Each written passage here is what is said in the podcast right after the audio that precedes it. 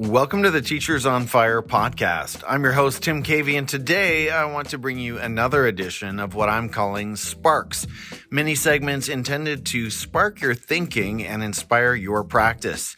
These short episodes are based on my written reflections, which you can find on the Teachers on Fire magazine at medium.com. Today's Spark is titled Why We Should Sit with Our Students.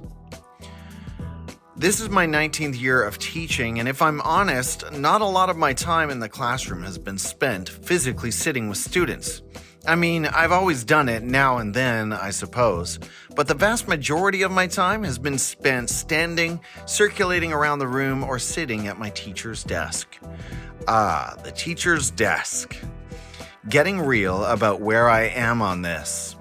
There are amazing teachers out there who have completely rid themselves of a teacher's desk, who have completely redesigned and reimagined their classrooms as living rooms or cafe style spaces.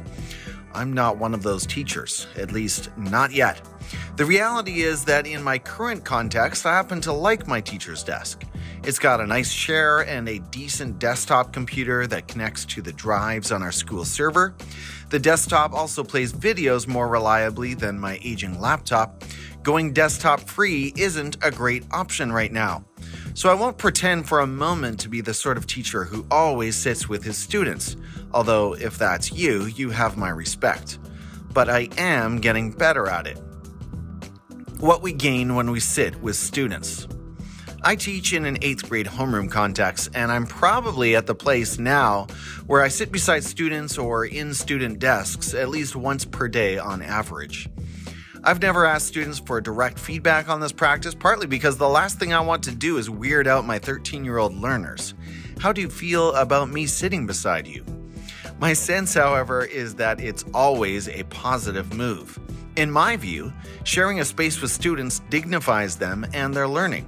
It suggests lots of positive messages, including, I'm interested in your learning and I'm not above you. It reinforces the notion that despite the differences in age, experience, and expertise, we're all learners. In that sense, I belong in a student desk as much as anyone.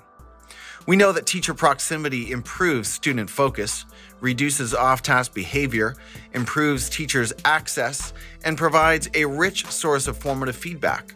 I get a pretty clear picture of my students' current learning when I'm sitting inches away from them. When I put it that way, it's not a stretch to say that sitting with students is best practice. Period. Whenever I sit with students, I also notice other things the discomfort of the chairs, different perspectives in the room, or other environmental dynamics that I forget about. Thoughts from my PLN on sitting with students. As I thought about this post, I threw out this practice to my professional learning network on Twitter. Do you sit with students? Does it make a difference in your classroom? I was curious to hear about the experiences of others, and I wasn't disappointed. Apparently, educators are pretty passionate on this point. In their words, here is how, when, and why some of these education leaders sit with students. Jeff Kubiak at Jeffrey Kubiak writes, quite often, ups the engagement and focus of students. Also, I get to know learning style, capabilities, challenges, and passions of class.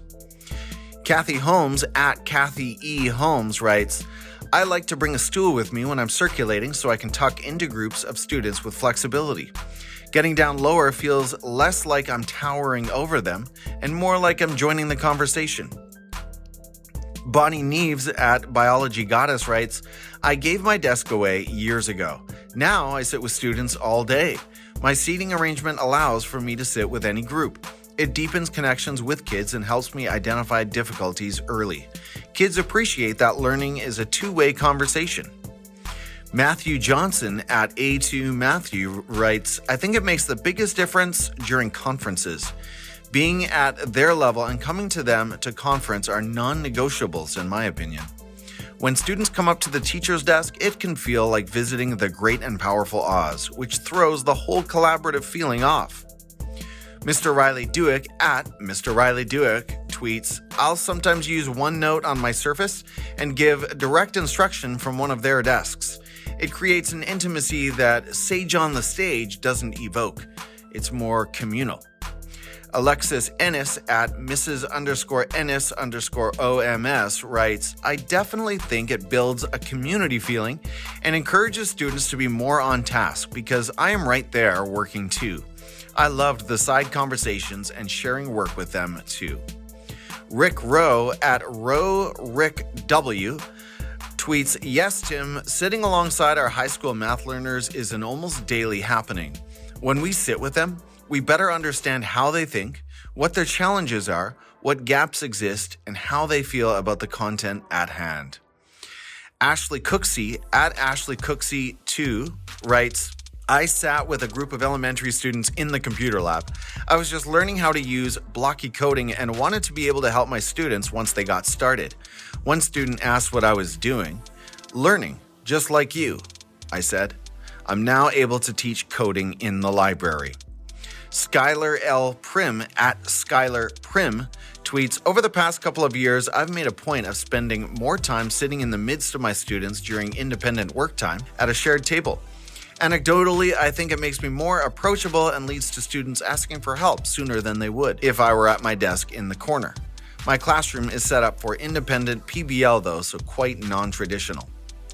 Jen Molitor at Teacher Renegade tweets, Yes, sitting next to them lets me sit at their level and have a discussion in a partnership versus me telling them as if I know all the answers. Less intimidating, more empowering. And then we've got CHSAP lit at DBTRACH, that's a tricky one, tweets, Absolutely, especially when writing. I read while they read, and I write when they do. We are a community. Rachel Poff at TTRPOFF writes The Latin of the word assessment is to sit alongside. We should all be doing it. And then finally, Suzanne Daly at Daily Suzanne writes Yes, when we sit down with our students, we teach up. It's the best teaching we'll do all day and the best learning our students will do. Thank you for writing about this topic. Eight reasons to sit with our students. The thread on Twitter goes on, and I was thoroughly impressed by the depth of responses. In the end, here is my distillation of the key thoughts from my learning community. Sitting with students 1. Removes perceived barriers. 2. Increases student engagement and focus. 3. Facilitates helpful conversations. 4. Provides a source of formative assessment. 5. Identifies learning difficulties and challenges. Six, builds community, intimacy, and trust. Seven, strengthens teacher student relationships. And eight, forms a sense of solidarity around a mission of learning. Suzanne's tweet says it best when we sit down, we teach up. Let's sit with our students. My name is Tim Cavey, and I'm proud to contribute to the education conversation through the Teachers on Fire podcast.